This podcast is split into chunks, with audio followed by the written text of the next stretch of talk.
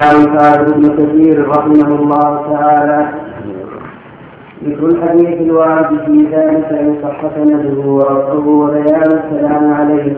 قال الإمام أحمد بن حنبل رحمه الله تعالى في مسنده أخبرنا يحيى بن بكير قال حدثنا زهير بن محمد عن موسى بن جبير عن نافع عن عبد الله بن عمر رضي الله عنهما أنه سمع نبي الله صلى الله عليه وسلم يقول إن الله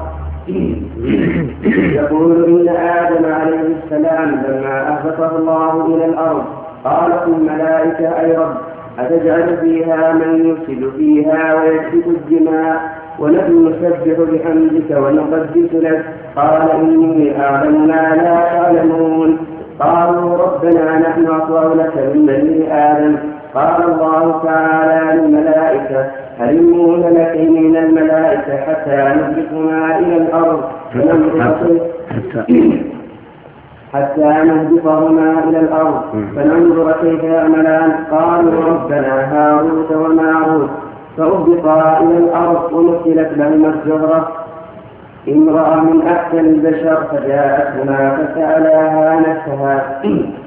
فقالت لا والله حتى تتكلما بهذه الكلمة من الإشراك فقالا والله لا نشرك بالله شيئا إلا بالله شيئا أبدا. فذهبت عنهما ثم رجعت بصبي تحمله فسألاها نفسها. فقالت لا والله حتى تقتلا هذا الصبي. فقالا لا والله لا نقتله أبدا. فذهبت ثم رجعت بقدر خمر تحمله فسألاها نفسها. فقالت لا والله حتى تشربا هذا الخمر فشربا فتكرا فوقعا عليها وقتلا وقتل الصبي.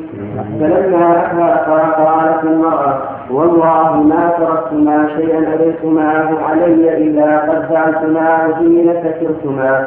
فخيرا بين عذاب الدنيا وعذاب الآخرة فاختارا عذاب الدنيا.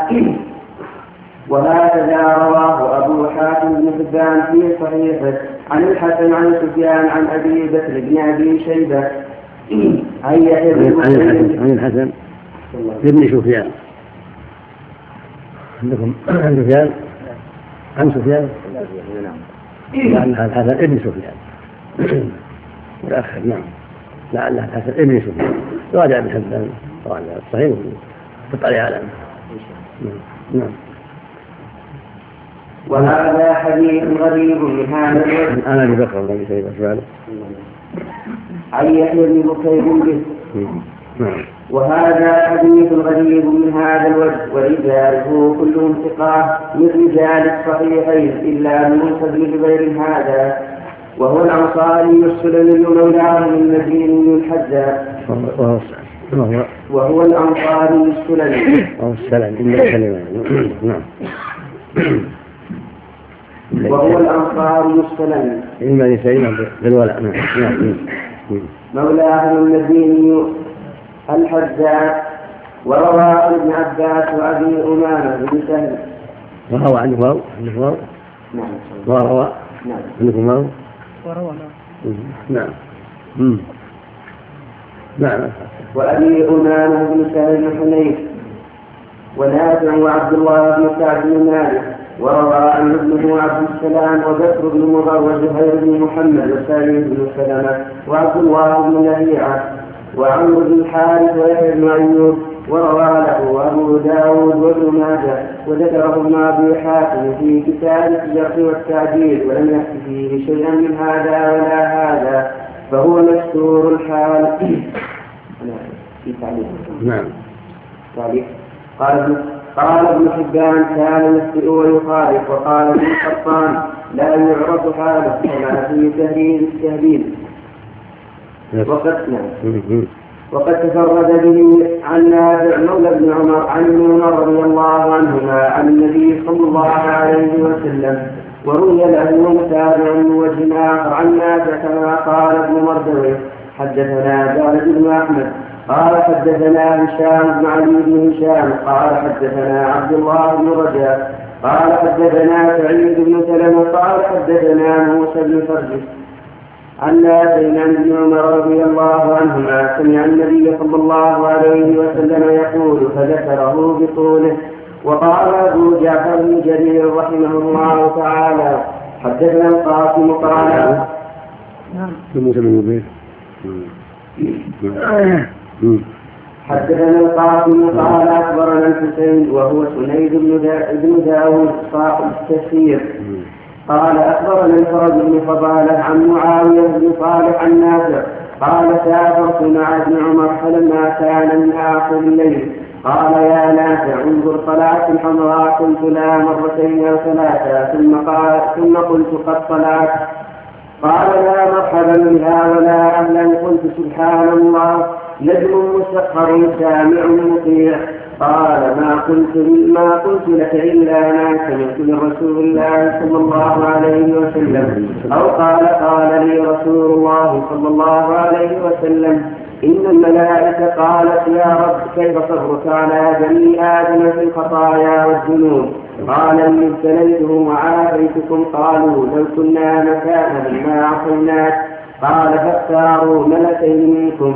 قال فلم يألوا جهدا أن يختاروا فاختاروا هاروت وماروت وهذان أيضا وهذان أيضا غريبان جدا. وأقرب ما يكون في هذا أنه من رواية عبد الله بن عمر عن كعب الأخبار لا عن النبي صلى الله عليه وسلم كما قال عبد الرزاق في تفسيره. عن الثوري عن موسى بن عقبة عن سالم عن عبد الله بن عمر رضي الله عنهما عن كعب الأخبار قال ذكرت الملائكة أعمال بني آدم وما يكون من الذنوب فقيل لهم اختاروا منكم اثنين فاختاروا هاروت وماروت. فقال لهما إني أرسل إلى بني آدم رسلا وليس بيني وبينكم رسل. إلا لا تشركا بي شيئا ولا تزنيا ولا تشرب الخمر. قال سعد فوالله ما أنسيا من يومهما من يومهم الذي هبطا فيه حتى استكملا جميع ما نهيا عنه. ورواه ابن جرير من طريقين عن الرزاق به. ورواه ورواه ابن أبي حاتم عن أحمد بن عصام عن مؤمن عن مؤمن عن سفيان الثوري به ورواه ابن جرير أيضا حدثني المثنى قال حدثني المثنى قال أخبرنا المعلى وهو ابن أسد قال أخبرنا عبد الرزاق قال أخبرنا عبد العزيز بن المختار. عن موسى بن عقبة قال حدثني سالم أنه سمع عبد الله يحدث عن كعب الأحبار فذكره فهذا اصح وأثبت إلى عبد الله بن عمر. هذا الدرجات هذا جيد وهذا من من عن كعب الأحبار وكعب الأحبار يروي عن مريض الغث والسليم والباطل والصحيح فلا يعتمد عليه ولا يعول عليه. أما عن النبي صلى الله عليه وسلم فهو حديث ضعيف لما تقدم. حال موسى مولى الأنصار كل إنسان خرج من فضاله وليس بشيء لا يعول عليه. موسى بن سرجس ما تكلم عنه المؤلف ولعله من صاحبه. الحاصل أنه ليس بتابع عن النبي صلى الله عليه وسلم إنما هو من أخبار بني إسرائيل التي يأتي فيها الغث والسمين والباطل والصحيح والكبير وغيره فلا يعول عليه عندك؟ ما وجد ابن الزبير وجد ابن الجبر المثل لعله إيش قال؟ موسى بن الجبر الأنصاري المدني الحذاء مولى بني سلمة. سليمه سليمه يزيد مكسور من السادسه ابو داوود بن مالك موسى بن ثابت. ها؟ يم. أخي موسى بن سرقة ثابت. موسى بن سرقة بفتح المهملة وسكون الراء وكسر الجيم بعدها مهملة. نعم. دليل مكسور من الثالثة الذي قبله. نعم. كالذي قبله. نعم. الترمذي والنسائي عمل يوم وليلة وابن ماجه. الأول كان أنت. بن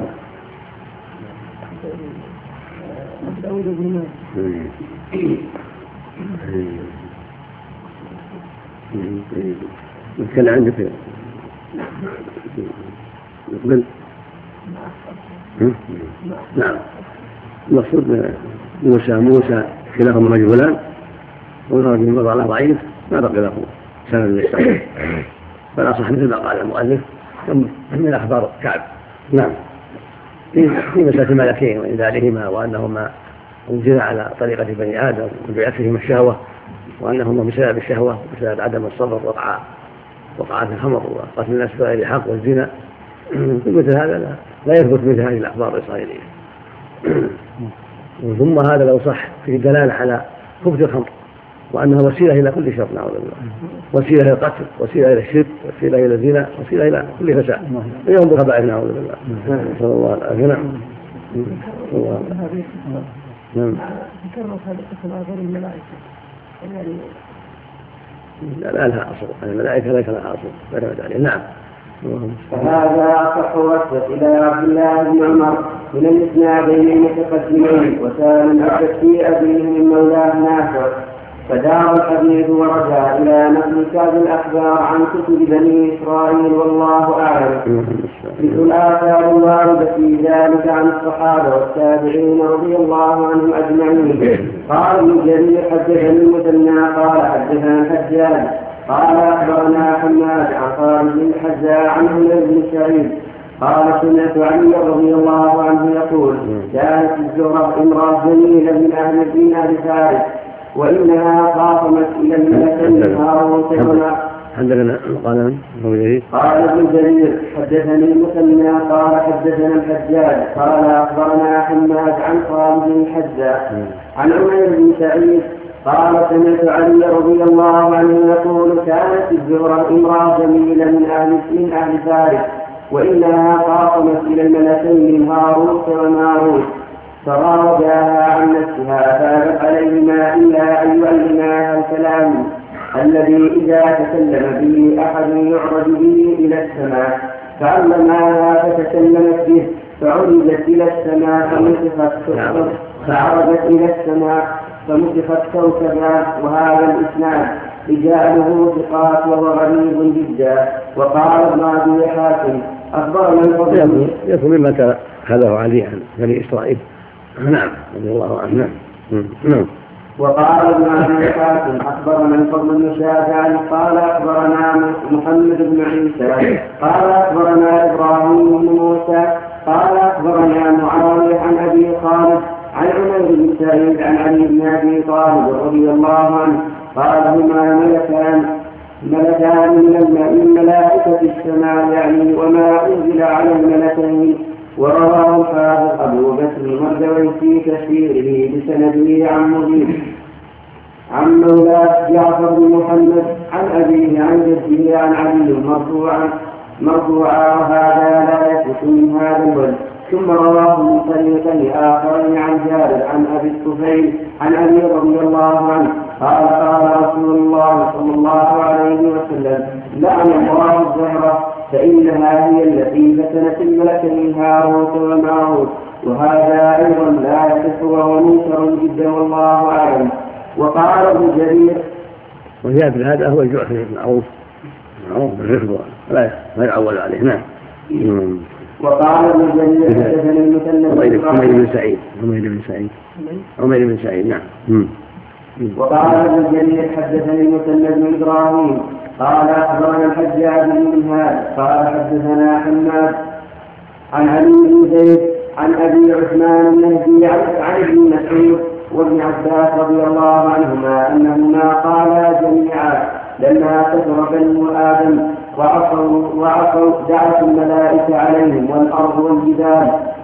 ربنا لا تنزلهم فأوحى الله إلى الملائكة إني أزلت الشهوة والشيطان من قلوبكم وأنزلت الشهوة والشيطان في قلوبهم ولو نزلت ولو نزلتم لفعلتم ولو نزلتم لفعلتم أيضا. قال فحدثوا في أنفسهم أن لو ابتلوا اعتصموا اعتصموا. أن لو ابتلوا. أن لو ابتلوا اعتصموا. فأوحى الله إليهم أن اختاروا حدثوا أنفسهم. ما في بطن نعم. تحدثوا أنفسهم نعم. نعم. تحدثوا نعم. نعم. نعم.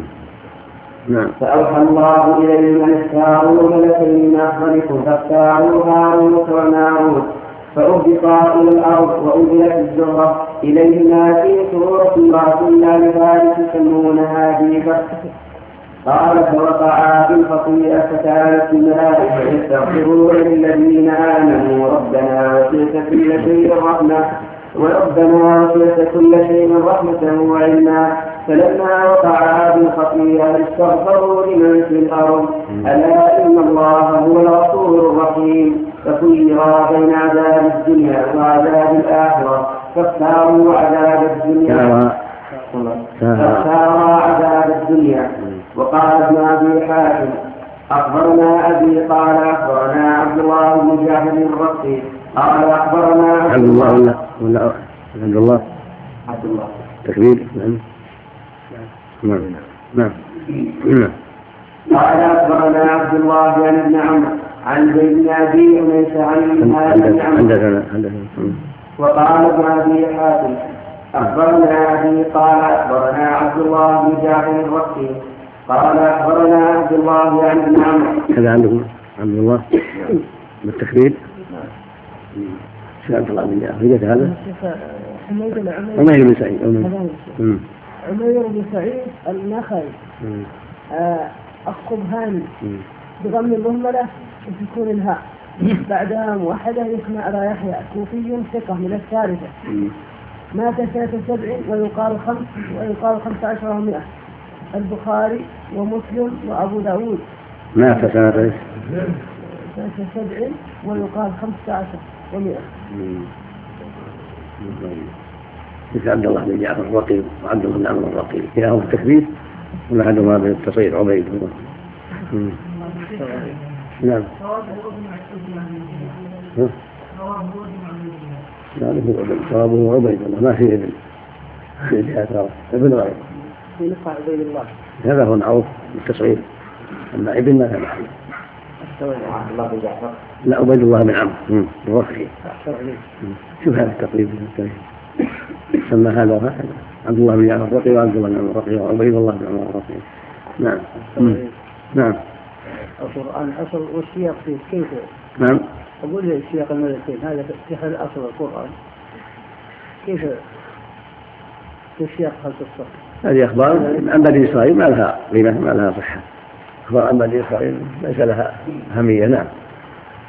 قال أخبرنا عبد الله بن جابر الرقي قال أخبرنا عبد الله يعني بن عمرو. نعم.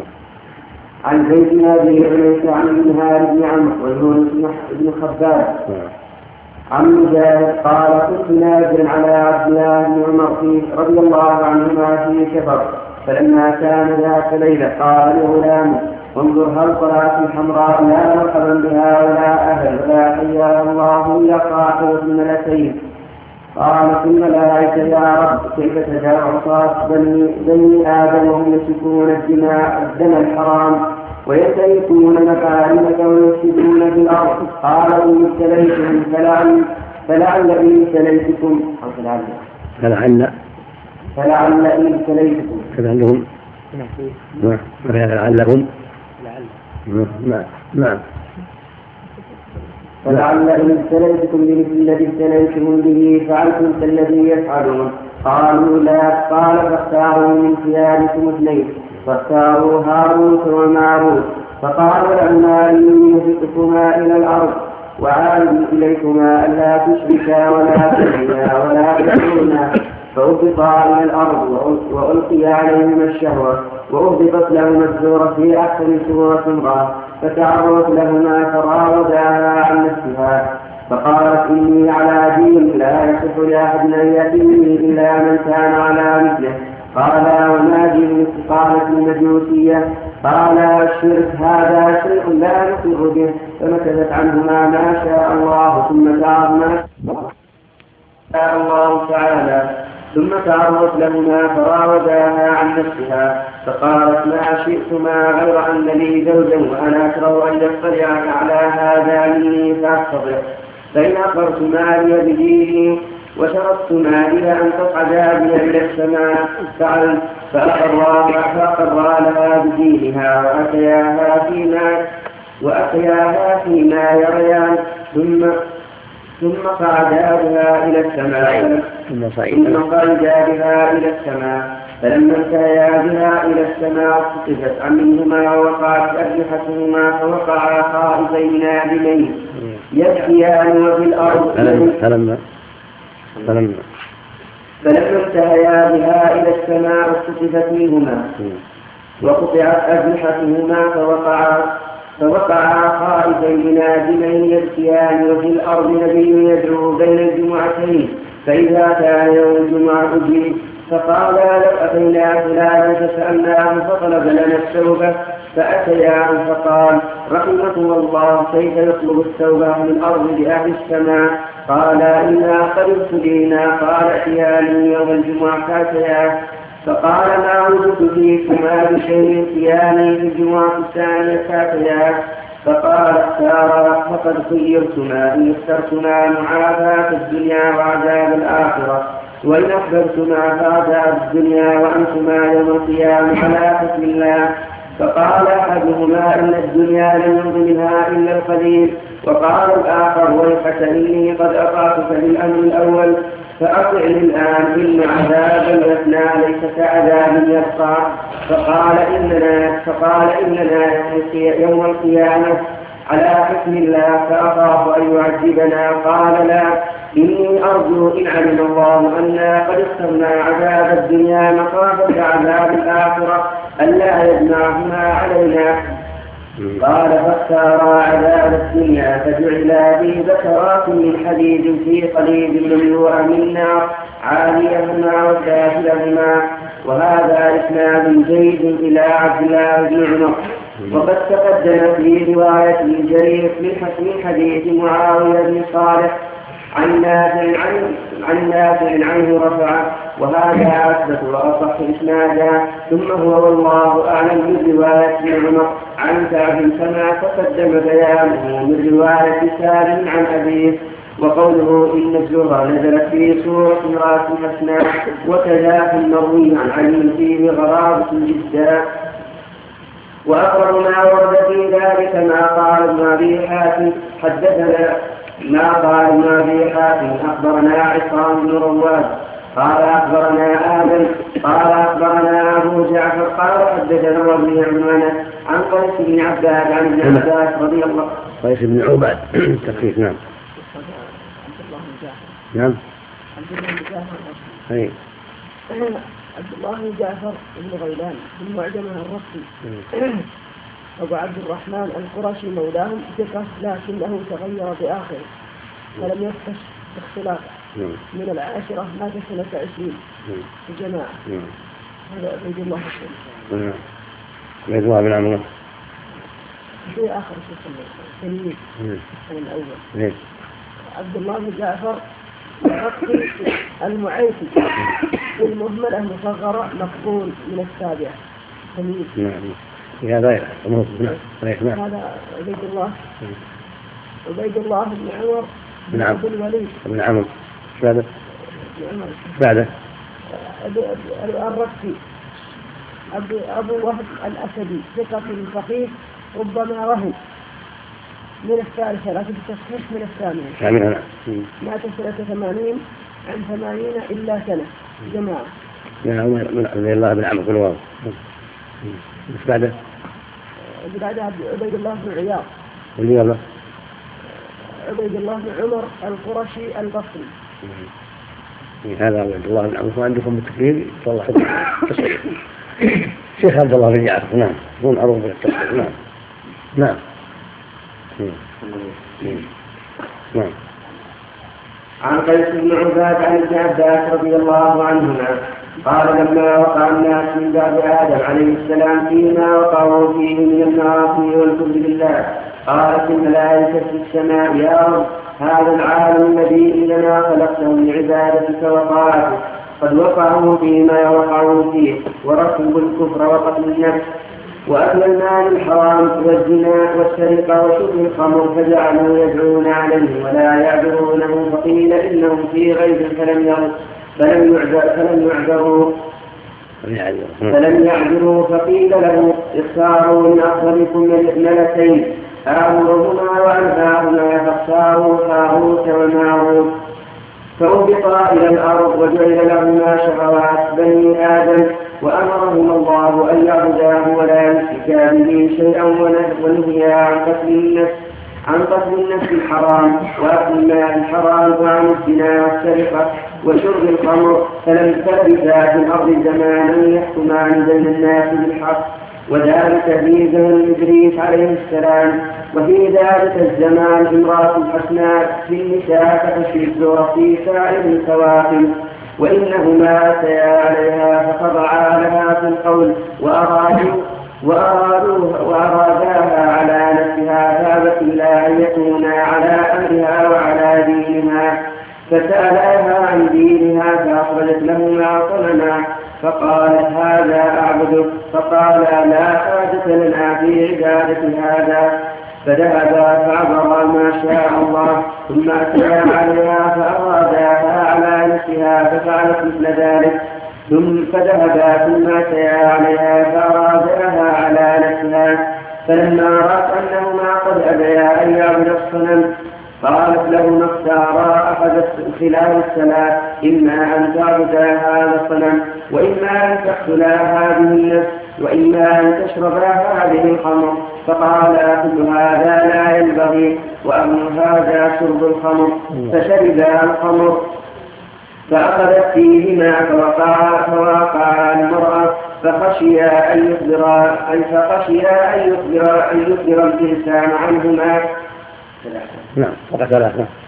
فقتلاها فلما قتلاه فقتلاه فخشيا أن يخبر الإنسان عنهما فقتلاه فلما ذهب عنهما السكر وعلما ما وقع فيه من الخطيئة أرادا أن يصعدا إلى السماء فلم يستطيعا وقيل بينهما وبين ذلك وكشف الغطاء فيما بينهما وبين أهل السماء فنظرت الملائكة إلى ما وقع فيه فعجبوا كل العجب وعرفوا أنه من كان في غيب فهو أقل خشية.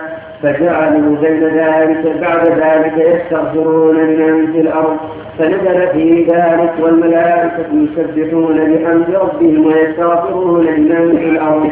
فقيل له فقيل لهما اختارا عذاب الدنيا أو عذاب الآخرة. فقال أما عذاب الدنيا فإنه ينقطع ويذهب وأما عذاب الآخرة فلا انقطاع له. فاختارا عذاب الدنيا فجعلا بباب فهما يعذبان وقد رواه الحاكم في مستدركه مطولا عن أبي زكريا العنبري عن محمد بن عبد السلام عن إسحاق بن راهوية عن حك عن حك عن حكام بن سلم. نعم. حكام. عن حكام بن سلم الرازي وكان ثقة. نعم. ولكنه كان يروي كمل. كمل. كمل. عن أبي جعفر الرازي به ثم قال صحيح الإسناد لم يخرجاه فهذا اقرب ما روي في شأن الزهرة والله أعلم. محمد هذا تحصل فيه غير هذا عنه. وأبو جعفر الرازي لا يحتاج إلى العظام ضعيف. سيء الحفظ والحاصل أن كله يدور على بني إسرائيل على أخبار بني إسرائيل فلا يعول عليه نعم. نعم. وقال ابن أبي حاتم أخبرنا أبي قال اخبر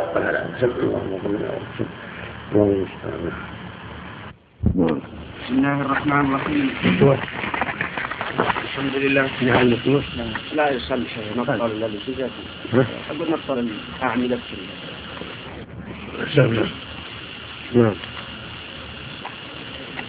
بسم الله الرحمن الرحيم. الحمد لله رب العالمين وصلى الله وسلم على نبينا محمد وعلى آله وصحبه. قال الإمام الحافظ ابن كثير رحمه الله تعالى وقال ابن أبي حاتم أخبرنا أبي. قال أخبرنا مسلم. قال أخبرنا القاسم بن الفضل الحزائي الحداني الحداني النون. الحزائي نعم. الحداني بالنون.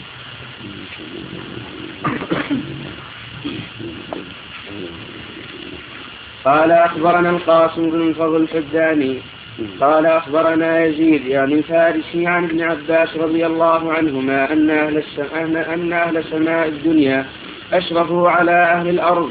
فرأوهم يعملون بالمعاصي فقالوا يا رب أهل الأرض كانوا يعملون بالمعاصي فقال الله أنتم معي وهم في غيب عني فقيل لهم اختاروا منكم ثلاثة فاختاروا منهم ثلاثة على أن يهبطوا إلى الأرض على أن يحكموا بين أهل الأرض وجعل فيهم شهوة الآدميين فأمره فأمروا ألا يشربوا خمرا ولا يقتلوا نسا ولا يزنوا ولا يسجدوا لوثن فاستقال منهم واحد فقيل فأهبط اثنان إلى الأرض فأتتهم امرأة من أحسن الناس يقال لها يقال لها مناهية يقال لها مناهية فهياها فهوياها فهوياها جميعا. فهوياها نعم. فهوياها نعم. فهوياها جميعا ثم أتيا منزلهما فاجتمعا عندها ثم أتيا منزلها فاجتمعا عندها. فأراداها فقالت لهما لا حتى تشربا خمري وتقتل ابن جاري وتسجدا لوثني. فقالا لا نسجد. ثم شربا من الخمر ثم قتلا ثم قتلا ثم سجدا. فأشرف أهل السماء عليهما وقالت لهما أخبراني بالكلمة التي إذا قلتماها قلتما فأخبراها فطارت فمسخت جمرة وهي هذه الزهرة. وأما هما فأرسل إليهما سليمان بن داود فخيرهما بين عذاب الدنيا وعذاب الآخرة فاختارا عذاب الدنيا فهما مناطان فهما مناطان بين السماء والأرض وهذا السياق فيه زيادة كثيرة وإغراب ونكارة والله أعلم بالصواب. تقدم. أن هذه كلها أخبار إسرائيلية. لا يعول عليها. الله أعلم جل وعلا بمراده سبحانه وتعالى. نعم. وقال عبد الرزاق قال معمر قال قتادة والزهري عن عبيد الله بن عبد الله وما أنزل على الملكين ببابل هاروت وماروت. كانا ملكين من الملائكة فأهبطا ليحكما بين الناس. وذلك أن الملائكة سخروا من وذلك أن الملائكة سخروا من حكام سخروا سخروا. من حكام بني آدم. فحاكمت إليهم امرأة فحاكم فخافا لها. فحاكمت إليهما امرأة فحافا لها ثم ذهبا يصعدان. فحيل بينهما وبين ذلك ثم خيرا بين عذاب الدنيا وعذاب الآخرة. فاختارا عذاب الدنيا. وقال معمر قال قتادة فكانا يعلمان الناس السحر فأخذ عليهما ألا يعلما أحدا حتى يقولا إنما نحن فتنة فلا تكفر. وقال أسباط عن السدي أنه قال كان من أمر هاروت وماروت أنهما طعنا على أهل الأرض في أحكامهم فقيل لهما فقيل لهما إني أعطيت بني آدم عشرا من الشهوات فبها يعصونني؟ قال هاروت وماروت ربنا لو أعطيتنا تلك الشهوات ثم نزلنا لحكمنا بالعدل فقيل لهما انزلا قد فقد أعطيتكما تلك الشهوات العشر فاحكما بين الناس. فنزلا بباب ببابل دون باب ديوناوند ببابل. ببابل ديوناوند يون يون نعم. نعم. ديانا فكانا يحكمان حتى إذا أمسيا عرجا فإذا أصبحا هبطا. فلم يزالا كذلك حتى أتتهما امرأة تخاصم زوجها فأعجبهما حسنها واسمها واسمها فأعجبهما حسنها. واسمها بالعربية الزهرة وبالنبطية وبالفارسية أناهيد فقال أحدهما لصاحبه إنها لتعجبني. قال الآخر قد أردت أن أذكر لك أن أذكر لك ذلك أن أذكر لك فاستحييت فاستحييت منك. فقال الآخر هل لك أن, أن أذكرها لنفسك؟ نفسها فقال الآخر هل لك أن أذكرها لنفسها؟ قال نعم. ولكن كيف لنا بعذاب الله؟ قال الآخر إنا لنرجو رحمة الله. فلما جاءت تخاصم زوجها ذكر إليها نفسها فقالت لا حتى تقضيا على زوج حتى تقضيا لي على زوجي فقضيا لها على زوجها. ثم واعدتهما خربة من من الخرب. يأتيانها فيها فأتياها لذلك.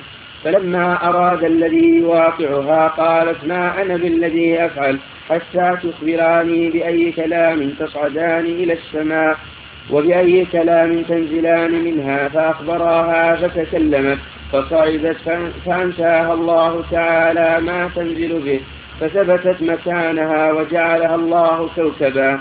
فكان عبد الله بن عمر كلما رآها لعنها وقال هذه التي فتنت هاروت وماروت فلما كان الليل أرادا أن يصعدا فلم يطيقا فعرفا الهلكة فخيرا بين عذاب الدنيا وعذاب الآخرة فاختارا عذاب الدنيا فعلقا ببابل وجعلا يكلم وجعلا يكلمان الناس. كلامهما وهو السحر.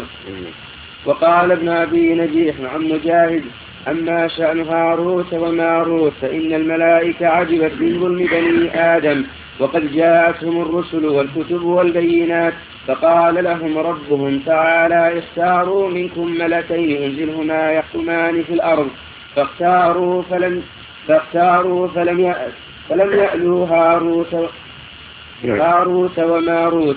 فقال لهما حين أنزلهما أعجبتما من بني آدم من ظلمهم ومعصيتهم وإنما تأتيهم الرسل والكتب من وراء من وراء وراء وإنكما ليس بينكم بيني وبينكما رسول. فافعلا كذا وكذا ودعا كذا وكذا فأمرهما بأمور ونهاهما ثم نزلا على ذلك ليس أحد أطوع لله منهما فحكما فعدلا فكانا يحكمان في النهار بين بني آدم فإذا أمسيا عرجا فكانا مع الملائكة وينزلان حين يصبحان فيحكمان فيعدلان حتى نزلت عليهما نزلت عليهما الزهرة في أحسن صورة امرأة تخاصم فقضيا عليها. فلما قامت وجد كل واحد منهما في نفسه فقال أحدهما لصاحبه وجدت وجدت مثل الذي وجدت وجدت مثل الذي وجدت. وجدت مثل الذي وجدت. قال نعم. فبعثا إليها أن ائتيانا نقضي لك. فلما رجع فلما رجعت قال وقضيا لها فاتتهما فكشفا لها عن عورات عن عورتهما. وإنما كانت سوآتهما في أنفسهما ولم يكونا كبني آدم في شهوة النساء. ولذاتها فلما بلغا ذلك واستحلا استثناء فطارت فطارت الزهرة فرجعت حيث كانت فلما أمسيا عرجا فزجرا فلم يؤذن لهما ولم تحمله ولم تحملهما أجنحتهما فاستغاثا برجل من بني آدم فأتياه فقالا ادع لنا ربك فقال كيف يشفع أهل الأرض لأهل السماء؟ قالا سمعنا ربنا يذكرك بخير في السماء. فوعدهما يوما وغدا يدعو لهما فدعا لهما فاستجيب له فخيرا بين عذاب الدنيا وعذاب الآخرة. فنظر أحدهما إلى صاحبه فقال ألا تعلم أن أفواج عذاب الله في الآخرة كذا وكذا في الخلد وفي الدنيا تسع مرات وفي الدنيا تسع, مرات مثلها فأمر أن ينزلا ببابل فتم عذابهما. فتم فتم يعني فهناك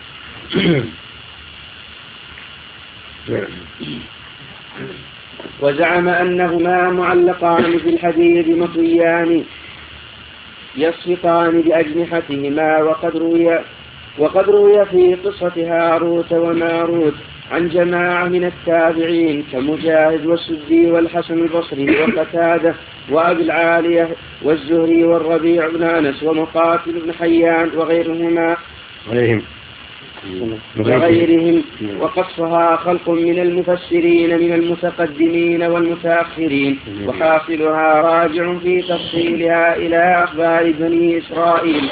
إذ ليس فيها حديث مرفوع صحيح متصل الإسناد إلى الصادق المصدوق المعصوم.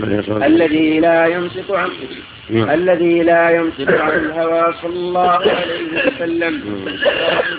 في القرآن إجمال القصة من غير ولا إطناب فنحن نؤمن بما ورد في القرآن على ما أراده الله تعالى. والله أعلم بحقيقة الحال. هذا اللي قاله المؤلف هو الصواب لأنها أخبار بني إسرائيل النبي صلى الله عليه وسلم قال لا تصدقوهم ولا تكذبوهم. قد يكون حقا تكذبوه وقد يكون باطلا تصدقونه. وهذه أخبارهم مختلفة متنوعة متضاربة لا يعول عليها وإنما يعول على نص الكتاب العزيز. والله أعلم بمراده سبحانه وتعالى وليس فيها نص عن الرسول صلى الله عليه وسلم يشرح ذلك. ولهذا قرأ بعضهم الملكين وأنهما ملكان من ملوك الدنيا وقرأ آخرون مشهور ملكين من فتح الله وأنهم من الملائكة والله أعلم بأسباب ذلك سبحانه وتعالى. ولكنه ابتلاء وامتحان. نسأل الله السلامة. نعم والمهم في هذا أنه بين سبحانه أنه كفر وأن علم السحر وتعليمه كفر. لهذا قال وما يعلم من أحد حتى يقول إنما فتنة فلا بين جل وعلا أن السحر كفر وأن تعليمه كفر ثم قال بعد ذلك ولقد علموا لمن اشتراه يعني اعتاضه ما له في الآخرة من خلاق يعني من حظ ولا نصيب. قال بعده ولو أنهم آمنوا واتقوا المثوبة من عند الله. فدل على أنه ضد الإيمان وضد التقوى. والسحر إنما يكون بعبادة الشياطين والتقرب إليهم بمطالبهم حتى يعطوه بعض ما لديهم من المعلومات التي تضر الناس. نسأل الله العافية. نعم. الله يا شيخ الوارد عن ابن عمر أن كل امرأة زرقها لعنه هذا هو صحيح أيضا ليس بصحيح. نعم. نعم. نعم. وقد, وقد ورد في ذلك أثر غريب وسياق عجيب في ذلك.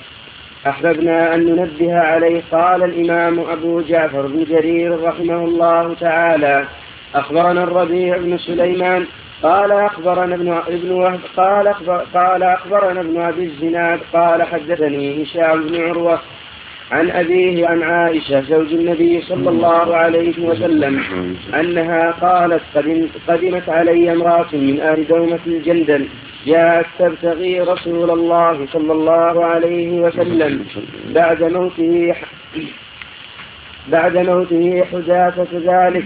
حداثة ذلك. يعني قرب الموت بعد ما قليل عليه الصلاة والسلام. نعم. نعم. حداثة ذلك تسأله عن أشياء دخلت فيه. من أمر السحر ولم تعمل به وقالت عائشة رضي الله عنها لعروة يا ابن أخي يا ابن أختي فرأيتها تبكي حين لم تلد رسول الله صلى الله عليه وسلم فيشفيها. فكانت تبكي حتى إني لأرحمها وتقول إني أخاف أن أكون قد هلكت. وكان كان لي زوج فغاب عني فدخلت علي عجوز فشكوت ذلك إليها. فقالت إن فعلت ما آمرك به فأجعله يأتيك. فلما كان الليل جاءتني بكلبين أسودين فركبت أحدهما وركبت الآخر فلم يكن شيء حتى فلم يكن شيء حتى وقفنا بباب وإذا برجلين معلقين بأرجلهما فقال ما جاء به قلت نتعلم السحر فقال إنما نحن فتنة فلا تكفري فارجعي. فأبيت وقلت لا قال فاذهبي إلى ذلك التنور فبلي فيه. فذهبت ففزع فذهبت ففزعت ولم أفعل فرجعت إليهما فقال أفعلت؟ فقلت نعم. فقال هل رأيت شيئا؟ فقلت لم أر شيئا. فقال لم تفعلي ارجعي إلى بلادك ولا تكثري فأرببت وأبيت. فأرببت. أرببت نعم. هل عندهم؟ بالياء. نعم. فقال اذهبي إلى ذلك التنور فقولي فيه فذهبت. فاقشعر فاقشعررت وخفت فذهبت. فذهبت فاقشعررت وخفت ثم رجعت إليهما وقلت قد فعلت. فقالا فما رأيت فما رأيت؟ قلت لم أرى شيئا. فقالا كذبت لم تفعلي. ارجعي إلى بلادك ولا تكثري فإنك على رأس أمرك. فأردبت وأبيت. فقال إذهب. أردبت بلا ولا الأول اللي عندكم من الأول ولا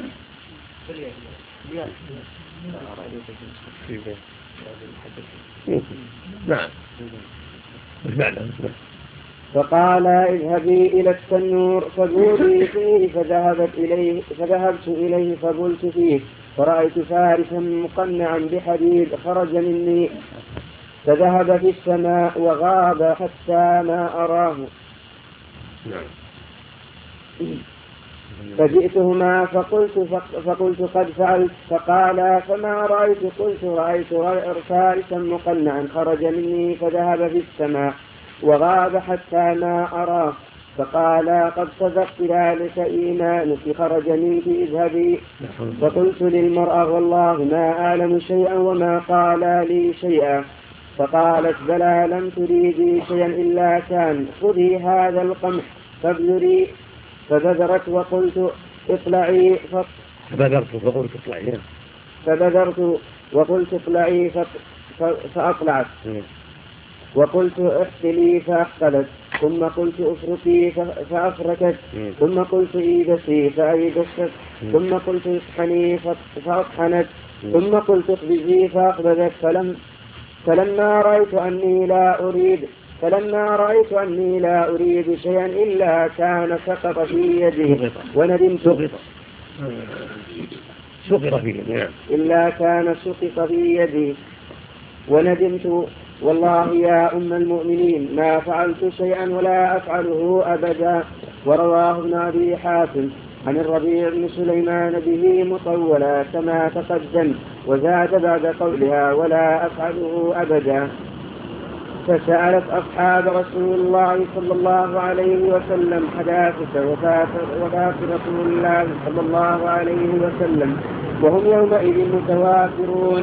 فما فما فما دروا ما يقولون وكلهم هاب وخاف أن يفتيها بما لا يعلمه إلا أنه قد قال لها ابن عباس أو بعض من كان عنده لو كان أبوك أبواك حيين أو أحدهما قال هشام فلو جاءتنا أتيناها بالضمان. قال ابن أبي ابن أبي الزناد وكان هشام وكان هشام يقول إنهم كانوا من أهل الورع والخشية من الله. ثم يقول هشام لو جاءتنا مثلها اليوم لوجدت لوجدت موتى أهل حم أهل حمق.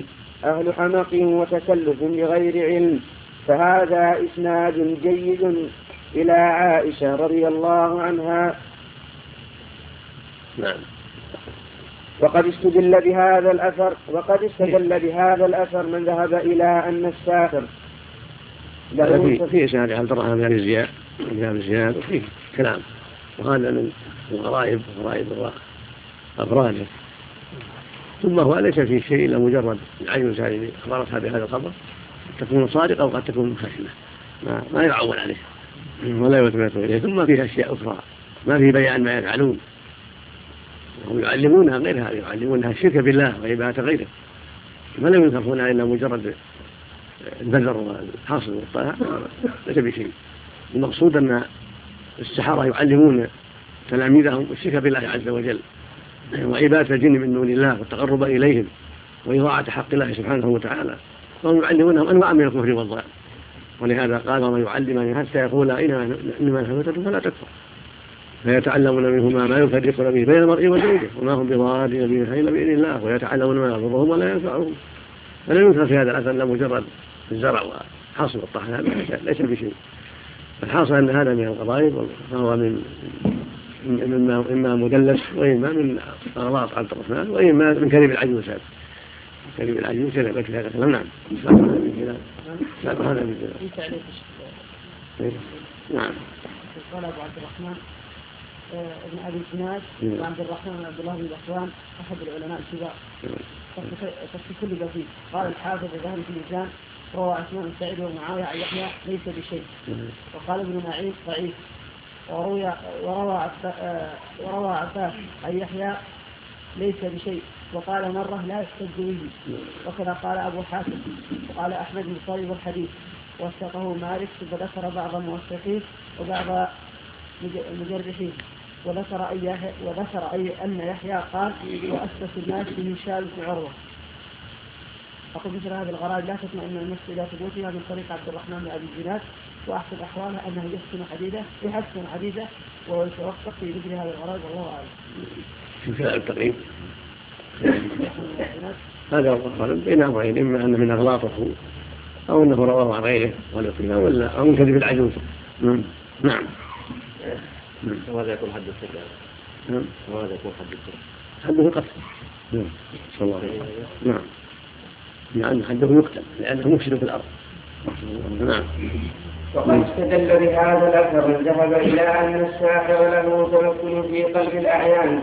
لأن هذه المرأة بدرت واستغلت في الحال وقال آخرون بل ليس له قدرة إلا على التخيل كما قال تعالى سحروا أعين الناس واسترهبوهم وجاءوا بسحر عظيم. وقال تعالى يخيل إليه من سحرهم أنها تسعى. استدل به استدل به على أن بابل هذا هذا لا منافاة بين السحر يكون بالتحيل كما قال الله عز وجل سحروا أيها الناس فلما ألقوا سحروا أيها الناس استرهبوهم يعني فعلوا شيئا خيل إلى الناس خلاف الحقيقة كأن يتخيل الحبل حية والعصا حية والكلب عنز والعنز كلب وما أشبه ذلك مما يغير المرائي على عين الناس. وفيه ما وفيه أنواع من السحر لها أثر ولها وجود ولهذا قال جل وعلا فيتعلمون منهما ما يفرقون به بين المرء وزوجه فيحصل به تأثير على الزوج في المحبة والبغضاء على الزوجة في المحبة والبغضاء. وهذا غير مجرد التخيل بل يؤثر ولعل أشكر التأثير أنه يخيل أن السحر يخيل إلى الرجل قباحة الزوجة وتغير صورتها. والعكس يخيل المرأة قبح زوجها وتغير صورته بما يفعله الساحر من التخيل وسحر العيون. ولهذا قال ويتعلمون ما يضرهم ولا ينفعهم. وهو مضر غير نافع مفسد لبني آدم ومنبه عليهم. فلهذا حرمه الله على الناس. نعم. الرحمن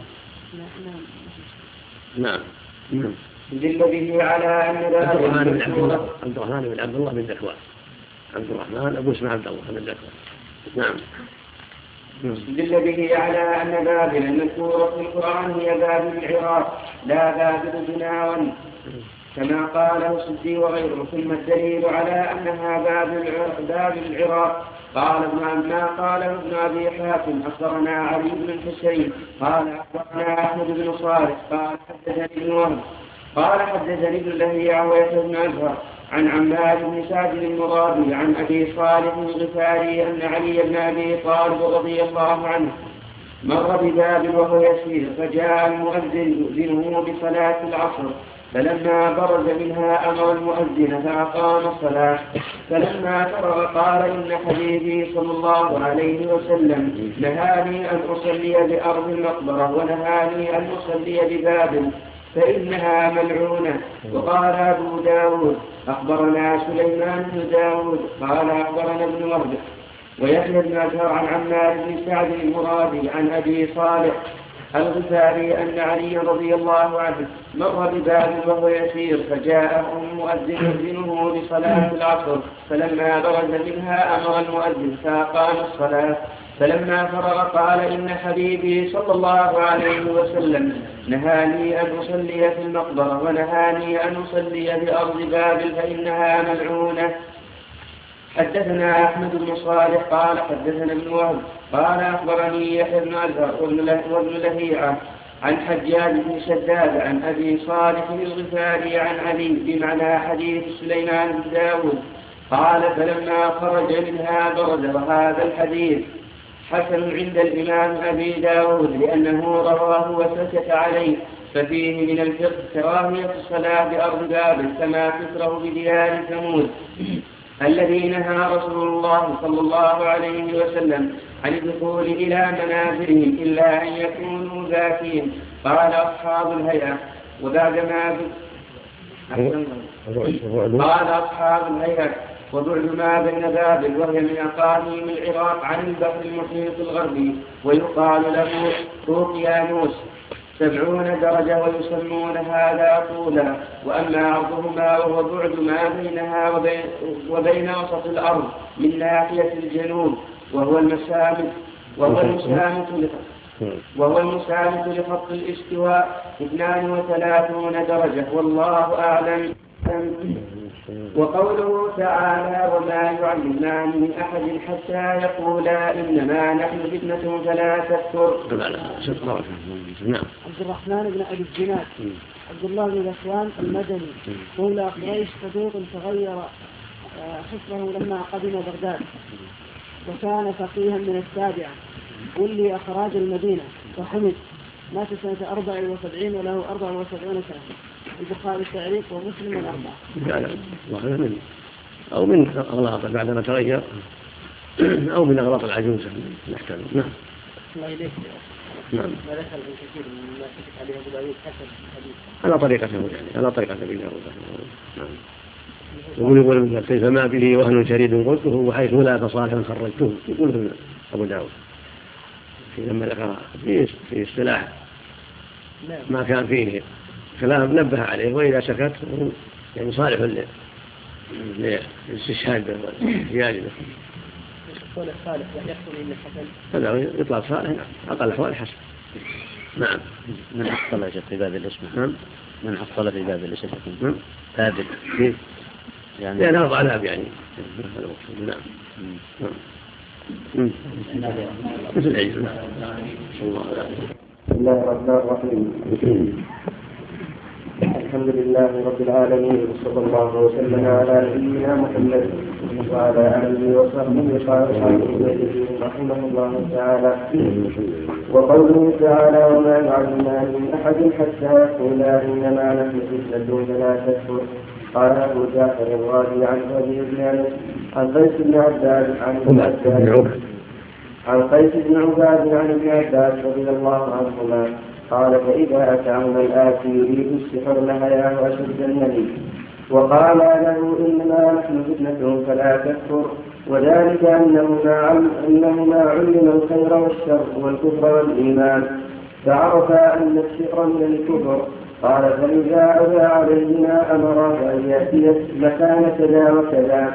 فإذا أتاه عالم الشيطان تعلمه فإذا تعلمه خرج منه النور. فنظر إليه قاطعا في السماء فيقول يا حسرة يا ويله ماذا صنع. وعن الحسن البصري أنه قال في تفسير هذه الآية نعم أنزل أنزل الملكان بالسحر ليعلم الناس البلاء الذي أراد الله أن يبتلي به الناس.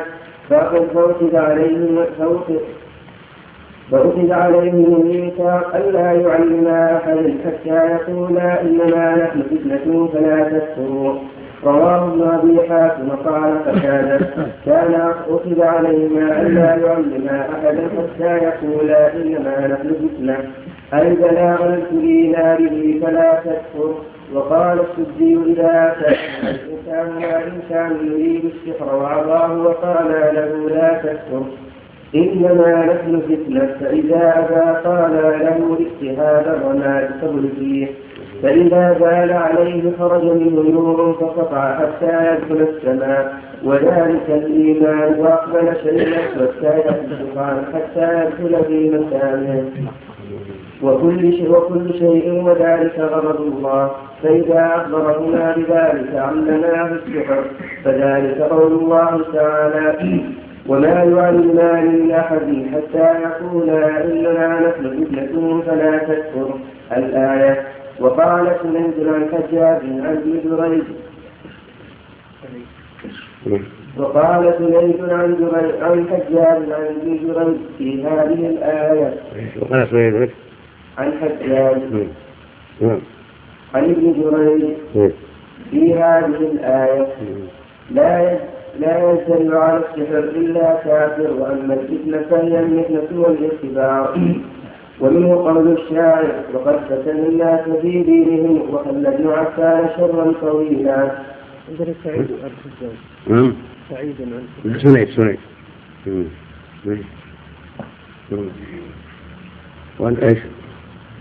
وأما الفتنة فهي المحنة والإختبار ومنه قول الشاعر وقد فتن الناس في دينهم وخلى ابن عفان فتن الناس نعم وقد فتن الناس في دينهم وخلى ابن عفان شرا طويلا. يعني بعد فتنه بعد قتله ترك خلقه شرا طويلا. والمقصود من هذا أن أن الله سبحانه وتعالى بين أن هذين الملكين فتن بهم الناس جعلهم الله فتنة اختبار وامتحان لمن يريد الكفر أو يريد الإيمان. ومن أراد الكفر تعلم السحر وأقدم على زوال إيمانه وعبادته لغير الله وخدمته للشياطين وتعلمه منهم ما فيه شر وفساد.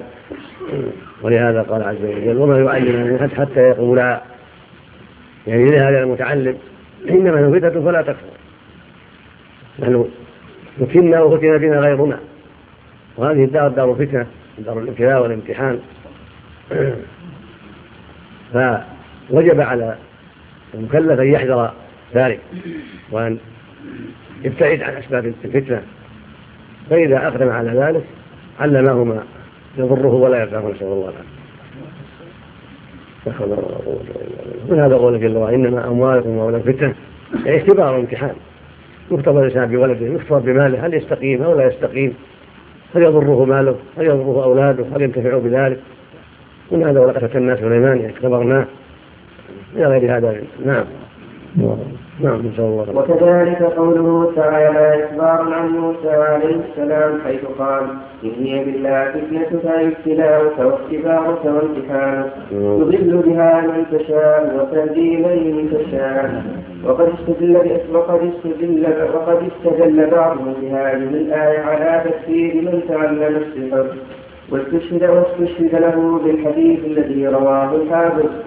أبو بكر البزار حدثنا محمد بن المثنى قال أخبرنا أبو معاوية عن الأعمش عن إبراهيم عن همام عن عبد الله قال من أتى كاهنا أو ساحرا فصدقه بما يقول فقد كفر بما أنزل على محمد صلى الله عليه وسلم. وهذا إسناد صحيح وله شواهد أخرى. على شرط الشيخين لولا عن عنت الأعمش هنا؟ ولهذا معنى أشار الشيخ محمد رحمه الله في باب بعد الشهر لما ذكر حديث من أتى كائنا صدقه من يقول فقد كفر بما أنزل على محمد صلى الله عليه وسلم قال ولي أبي يعلى مثله وقوف بسند جيد عن ابن مسعود.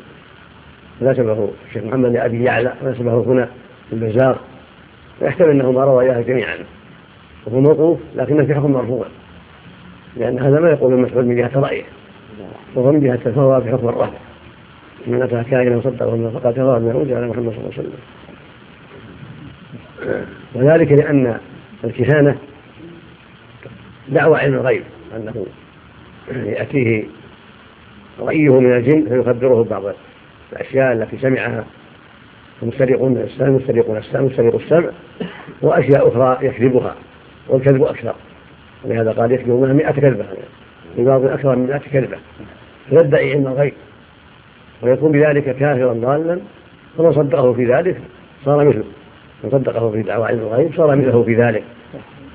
أما مجرد السؤال ويسأل المشعوذين ويدعون علم الغيب ويزعمون أنهم لهم فراسة وأنهم يأخذون اسم الشخص واسم أمه واسم فلان وفلان ثم يجمعون بين ذلك ويعرفون أنهم بذلك يطلعون على مرضه أو على مستقبله هذا كله كذب كله تلبيس وكله من باب إغفال الناس وإخفاء وعدم إقناعهم على الحقيقة. وإلا كانوا بهذا كله إنما هم يخدمون الجن ويعبدونهم من دون الله ويسألونهم قد يشير عليهم فقد يصدقهم الجن وقد يكذبونهم. وهؤلاء تبع لهم في ذلك. فقد يكذبون وهو الأكثر وقد يصدقون بكلمة سمعت من السماء سمعها المسترقون أو نقلوها من بلاد إلى بلاد أو قطر إلى قطر أنه جرى كذا وحدث كذا مما تأتي به الشياطين إليهم. الحاصل أن هؤلاء يعلمون الناس ما يضرهم ولا ينفعهم حتى يأكلوا أموال الناس بالباطل حتى يعيشوا مع الناس بالباطل في أكل أموالهم والكذب عليهم. فإذا صدقهم من يسألهم بدعوى علم الغيب كفر مثلهم وأما مجرد السؤال فهو لا يجوز لأنه وسيلة إلى تصديقهم ولهذا روى مسلم في الصحيح عن بعض أزواج النبي صلى الله عليه وسلم قال عليه الصلاة والسلام من أتى عرافا فسأله عن شيء لم تقل له صلاة أربعين يوما هذا وعيد هذا إذا لم يصدق أما ما في بعض نسخ التوحيد فصدقه فهذا غير محفوظ. إنما الرواية فسأله عن شيء فقط. هكذا في مسلم الصحيح ليس فيه التصديق. أما إذا صدق فقد جاء في حيث فقد كفر بما جاء محمد عليه الصلاة والسلام. فسؤاله وإتيانهم وسيلة إلى تصديقهم وسيلة إلى الكفر نسأل الله العافية. فلهذا حرم الله إتيانهم وحرم سؤالهم وحرم تصديقهم جميع هذا وهذا. فلا يفعلون المنجمون والكهنة والسحرة ولا يصدقون لا هذا ولا هذا. السؤال منكر وسيلة إلى الكفر ومحرم. والتصديق تصديق من كفر نسأل الله العافية. فلهذا جاء النهي عن هذا وهذا لما سمع الكفار قال لا تأتوهم قال ليسوا بشيء. قال بل أتى عرافا فسأله عن شيء لم تقل صار بين يوما فدل على أنه لا يكفر لكن هذا وعيد في عدم قبول صلاته. فإذا صدقه بدعوى علم الغيب كفر مثله لأن الغيب لا يعلمه إلا الله سبحانه وتعالى. ولهذا يقول جل وعلا قل لا قل لا يعلم في السماوات والأرض غيبا إلا الله وما يشعرون أيان يبعثون. ويقول جل وعلا ولله غيب السماوات والأرض. ويقول جل وعلا قل للنبي صلى الله عليه وسلم قل لا أعلم نفسي ولا ضر إلا ما شاء الله. ولو كنت أعلم الغيب لسكنت من الخير وما مسني سوء إن أنا إلا نذير وبشير لقوم يؤمنون عليه الصلاة والسلام. فإذا كان أفضل الخلق وسيدهم محمد صلى الله عليه وسلم. لا يعلم الغيب غيره من باب أولى نعم. نعم الله عليك وهذا إسناد جيد. جيد لأن على شرط الصحيح يقول إسناد صحيح. المعنى متقارب المعنى متقارب نعم. لكن فيه الأعمش عن الأعمش بعض أهل العلم لا يصح بهذا وإن كان في الصحيح يعني أهل الصحيح قد اعتبروا رواياته وأخرج منها ما صح سماعه لكن في خارج الصحيح العنعنة علة نعم. وقوله تعالى فيتعلمون منهما ما يفرقون به بين المرء وزوجه؟ أي فيتعلم الناس من هاروت وماروت؟ من علم السحر ما يتصرفون به فيما يتصرفون من الأساليب المسمومة لكنهم لم يفرقون به بين الزوجين مع ما بينهما من الفرقة والاختلاف وهذا من صنيع الشياطين كما رواه مسلم في صحيحه من حديث الأعمش عن أبي سفيان عن طلحة بن عبد الله. عن أبي سفيان طلحة. عن أبي سفيان طلحة بن نافع مو بن عبد الله. عن أبي سفيان عن طلحة بن نافع. لا عن غضب. مسلم اسمه طلحة؟ عن زيد. عن أبي سفيان طلحة بن نافع. كذا عندكم كلكم عن؟ لا لا. إيه. نعم. نعم. عن جابر بن عبد الله رضي الله عنه. عن النبي صلى الله عليه وسلم قال إن الشيطان ليضع عرشه على الماء ثم يبعث سرايا في الناس فأقربهم عنده منزلة أعظم عنده وروى إيش؟ وروى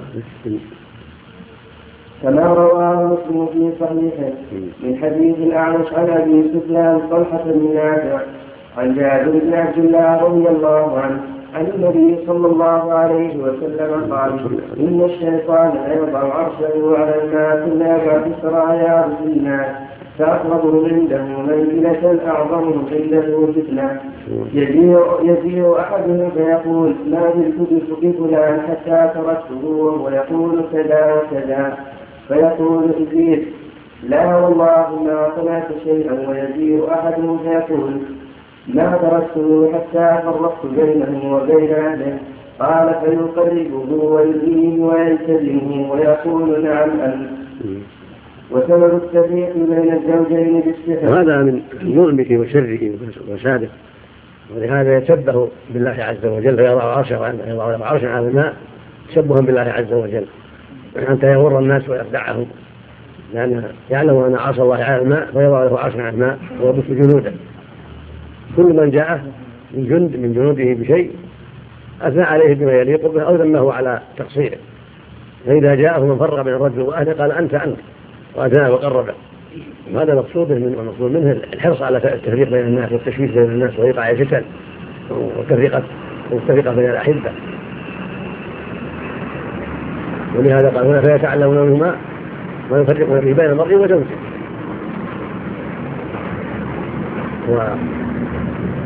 والشياطين من شأنهم الإفساد في الأرض. وغالب السحر هو التحييل كما قال تعالى يخير إلى سحرهم أنها تسعى. يعني يخير إلى الناس من سحر سحرة فرعون أن الحبال والعصي حيات تسعى يقع في أعينهم. فلما أغروا سحروا أعين الناس شيء على حال هو على حاله. لأن في أعين الناس تغيرت الأحوال. يضعون أشياء قدر الله الله على أشياء مواد تسحر العيون وتجعل الأشياء على على خلاف ما هي عليه. فيظن من يشاهدها أنها حيات يحصل له الهرب ويحصل له الراعة والخوف ومن تخييلهم ما يضعهم بين الرجل وأهله فيفعلون فيفعلوا أشياء تجعل المرأة في صورة ينفر منها الزوج ويكرهها حتى يطلقها. أو العكس تجعل الزوجة في صورة أمام زوجته شنيعة نعم تكثرها منه وتكره قربه نعم. فيحصل الطلاق والفراق. نسأل الله العافية والسلام. نعم. يحتمل العادة النعمة لا تكون فاعلها اسم الجنس. يعني الرجل يحتمل النعمة أنت يعني على غير قاعدة. أو نعم أنت الرجل. نعم أنت الرجل أو أنت اللي نعم أنت الناجح أو نحو هذا. أنت أو كذا خبره محذوف. نعم أنت الناجح أو أنت الرجل أو أنت الجدير بالمدح أو ما أشبه هذه نعم. الشيطان يرون حرس الشيطان. نعم. يرون حرس الشيطان ظاهر ظاهر نفسه يرونه نعم. نعم. وسبب التفريق بين الزوج وسبب التفريق بين الزوجين بالصفة مع الخير إلى الرجل أو المرأة. أو المرأة من الآخر من سوء منظر أو خلق أو خلق أو نحو ذلك أو عقد أو ضربة أو نحو ذلك. العقد يعني تجعل ثلاث العقد نعم نعم أو نحو ذلك من يعني قد يقع التخييل الذي ينفر قد يقع أعمال أخرى تجعل الأمور تتغير. قد يجعل أشياء يعني يسقيها إياها أو يدخنها إياها أو يدخنه إياها أو ما أشبه ذلك. سبب ظهورات القلوب ونفرة القلوب. نعم. أو نحو ذلك من الأسباب المقتضية للفرقة. والمرء عبارة عن الرجل وتأنيثه امرأة ويثنى كل منهما ولا يجمعان والله أعلم. وقوله تعالى ولا هم بضارين من أحد إلا بإذن الله. قال سفيان الثوري إلا بقضاء الله. وقال محمد بن إسحاق إلا بتقلية الله بينه وبين ما أراد. وقال الحسن البصري وما هم بضارين به من أحد إلا بإذن الله. قال نعم من شاء الله سلطه عليه. يعني الإذن كوني. يعني كوني قدري هذا الإذن الكوني القدري. إلا بقدر الله وقضائه كما قال وما تشاءون إلا أن يشاء الله. فالإذن إذنان. قدري شرعي. هنا الإذن قدري. وهم بظالمين إلا بإذن الله إلا بمشيئة الله. فإنه لا يقع في ملك ما لا يريد سبحانه وتعالى.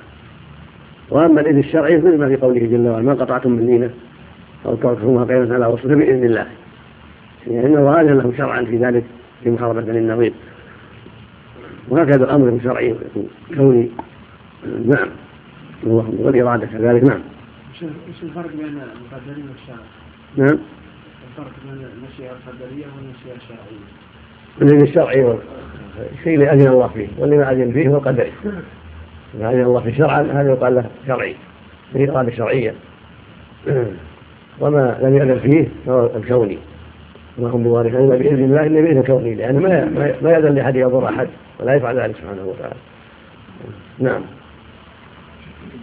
قال نعم من شاء الله سلط الله من هذا من هذا من هذا في الإرادة. يريد الله يبين لكم يريد الله يخفف عنكم. أي إرادة شرعية. والقدريه مثل ما يريد الله ويهديه يشرح صدره للاسلام ومن يريد يذله يجعل صدره ضيقا حرجا كانما صعد في السماء هذه إرادة كونية. إن الله يحكم ما يريد سبحانه وتعالى. ومن هذا قول إنما إنما أمره إذا أراد شيئا أن يقول كن فيكون. غالبا كونية أيضا نعم. وأما المشيئة فالغالب أنها تكون كونية. غالبا إطلاق المشيئة في الأمر في الأمر الكوني. نعم. ومن لم يشاء الله لم يسلط ولا يستطيعون من أحد إلا بإذن الله كما قال الله تعالى وفي رواية عن الحسن أنه قال لا يضر هذا السحر إلا من دخل فيه وقوله تعالى ويتعلمون ما يضرهم ولا ينفعهم أن يضروا في دينهم وليس لهم نفع وفي ضرر ولقد علموا لمن اشتراه ما له في الآخرة من خلاق. أي ولقد علم اليهود الذين استرجلوا بالسر عن متابعة الرسول صلى الله عليه وسلم لمن فعل فعلهم ذلك أنه ما له في الآخرة من خلاق. قال ابن عباس ومجاهد والسدي من نصيب وقال عبد الرزاق عن معنى عن قتادة ما له في الآخرة من جهة من جهة عند الله. وقال عبد الرزاق ما له عند الله. ما له في الآخرة من جهة عند الله. من جهة؟ إيش؟ من جهة. جهة كذا. كذا عندهم جهة. نعم. وقال عبد الرزاق وقال الحسن ليس له دين. وقال سعد عن قتادة ما له في الآخرة من خلاق وقال قال وقال وقال سعد عن قتادة. لا سعيد. عنده كان عنده نعم. سعيد نعم. عنده لا هذا هذا الصواب نعم. سعيد عن قتادة نعم. سعيد بن عروبة عن قتادة تلميذ معروف نعم. مم. نعم. وقال سعيد عن قتادة ما له في الآخرة من خلاق. قال ولقد علم في الكتاب فيما عرض إليهم أن السحر لا خلاق له في الآخرة. سحر أو ساحر. أن الساحر لا خلاق له في الآخرة. وقوله تعالى ولبئس ما شروا به أنفسهم لو كانوا يعلمون ولو أنهم آمنوا واتقوا لمثوبة من عند الله خير لو كانوا يعلمون. يقول تعالى ولبئس البديل ما استبدلوا به من السحر عوضا عن الإيمان ومتابعة الرسول لو كان له علم بما أمروا به. الله العافية ولو أنهم آمنوا واتقوا لمثوبة من عند الله خير. أي ولو أنهم آمنوا بالله ورسله واتقوا المحارم لكان مثوبة الله لكان مثوبة الله على ذلك خيرا لهم مما مما استقاموا لأنفسهم. ورضوا به كما قال تعالى وقال الذين أوتوا العلم ويلكم ثواب الله خير لمن آمن وعمل صالحا ولا يلقاها الا الصابرون الله أكبر الله أكبر الله أكبر. نعم. وقد استدل بقوله ولو أنهم آمنوا واتقوا. وقد استدل بقوله ولو أنهم آمنوا واتقوا. من ذهب إلى تفسير الساحر كما هو رواية عن الإمام أحمد بن حنبل رحمه الله وطائفة من السلف. وقيل بل لا بل لا يكفر ولكن حده ضرب ضرب ضرب عنقه لما رواه الشافعي وأحمد بن حنبل. قال وقد استدل. نعم ما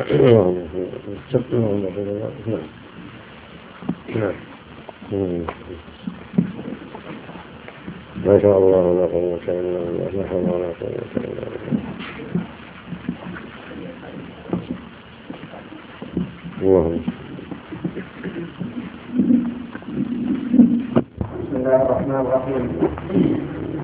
الحمد لله رب العالمين وصلى الله وسلم على نبينا محمد وعلى آله وصحبه قال الإمام الحافظ ابن كثير رحمه الله تعالى وقد استدل بقوله ولو أنهم آمنوا واتقوا من ذهب إلى تفسير الساحر كما هو رواية عن الإمام أحمد بن حنبل وطائفه من السلف وقيل بل لا يكفر ولكن حده ضرب عنقه بما رواه الشافعي وأحمد بن حنبل.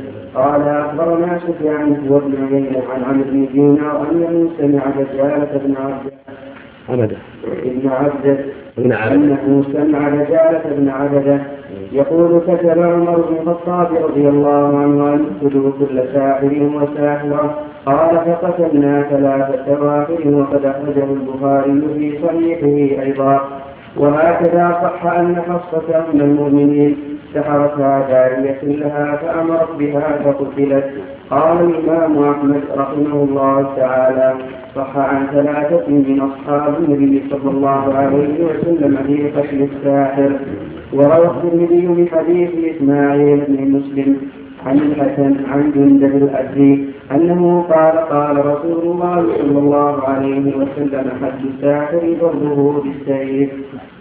ثم قال ما نعرفه مرفوعا إلا من هذا الوجه وإسماعيل بن مسلم يضعف في الحديث والصحيح عن الحسن عن جندب موقوفا قلت قد رواه الطبراني وجه آخر عن الحسن عن جندب مرفوعا والله أعلم.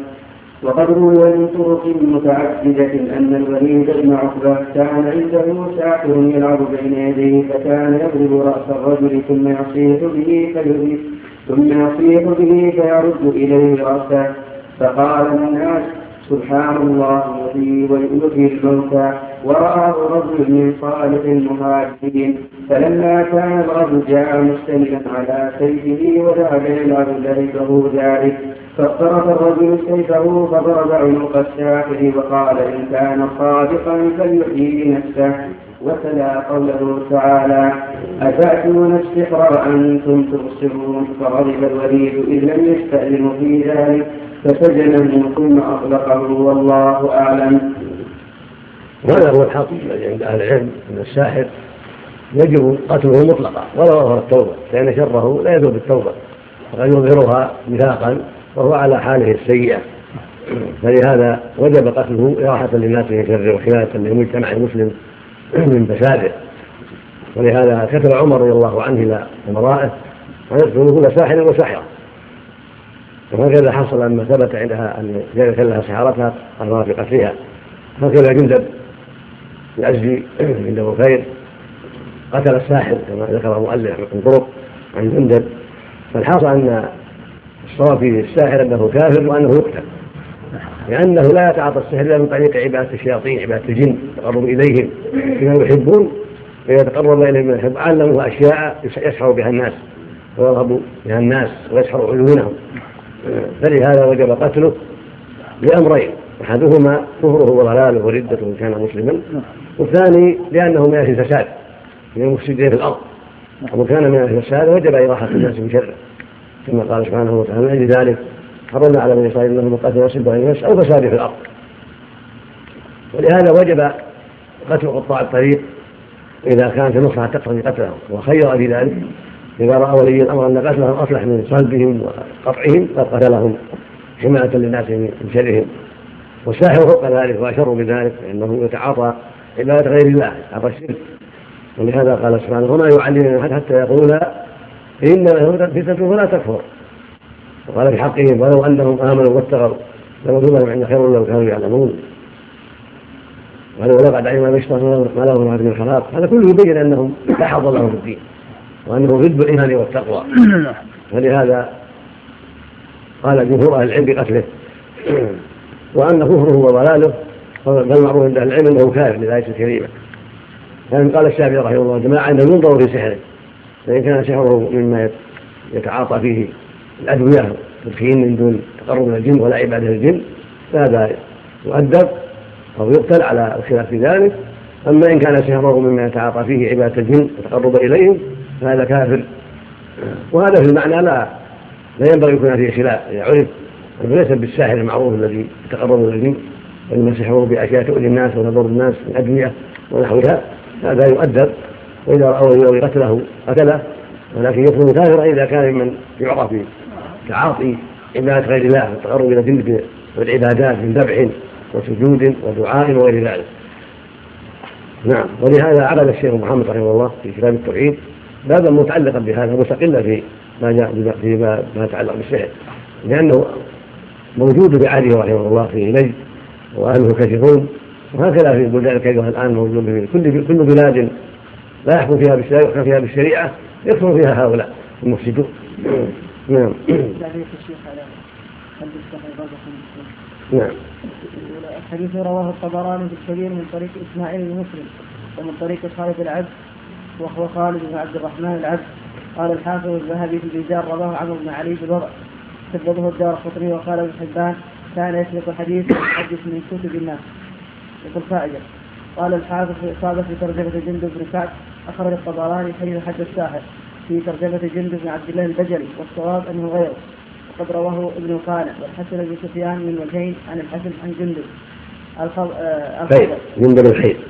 عن جندب الخير. نعم. أنه جاء إلى ساحره فضربه بالسيف حتى مات وقال سمعت رسول الله صلى الله عليه وسلم فذكر انتهى وهكذا ذكر الحديث في ترجمة جندب بن كعب في أسد الغابة في الغابة. نعم اختلف فيهن. غير جندب بن عبد الله البجلي وغير جندب الخير العزي جندب بن كعب والأحاديث ضعف مرفوعة وإنما الراجح نص نعم. هذا جندب الخير؟ نعم. نعم. هذا من الشرك الأكبر. مثل الذي يتصنع أو يذبح عن القبور نسأل الله العافية لعن الله من ذبح لغير الله. يقول الله جل وعلا قل إن صلاتي ونسكي ومحياي ومماتي لله رب لا شريك له وبذلك أمرت.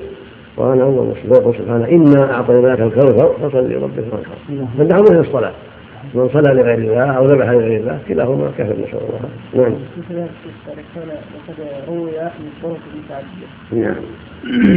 ذكر بعضها البخاري في تاريخه في ترجمة جند بن كعب من طريق خالد بن الحذاء عن أبي عثمان النهدي وقال عبد الله بن أحمد بن حنبل عن أبيه لم يسمع خالد من أبي عثمان كما في تهذيب تهذيب من طريق عبد الواحد وهو بن زياد عن عاصم وهو أبي سليمان الأحول. عن أبي وهو وهو ابن زياد عن عاصم وهو أبي سليمان الأحول. وهو ابن سليمان ابن سليمان عن أبي عثمان وهذا سند صحيح والقصة مشهورة فرحم الله جندل بن سعد وجزاه خيرا. نعم شوف نعم. أنا رأي الشافعي ان الكفر ليس كفر في ذاته على حسب عمل صاحبه. وهذا الصحيح من حيث المعنى اذا عرف يعني إذا ثبت هذا وإلا فالأصل أنه كافر هذا هو الأصل. مثل ما قال جل وعلا فلما القى سحروا على الناس استغفروا الأصل فيه انه يقتل وأنه كافر هذا هو الأصل. إلا إذا عرف بطرق ثابتة بطريق الثقات ليس مما يتعاطى إذا تجد. نعم. قال الإمام أبو بكر بن سلام أخبرنا عبد الله بن الامام احمد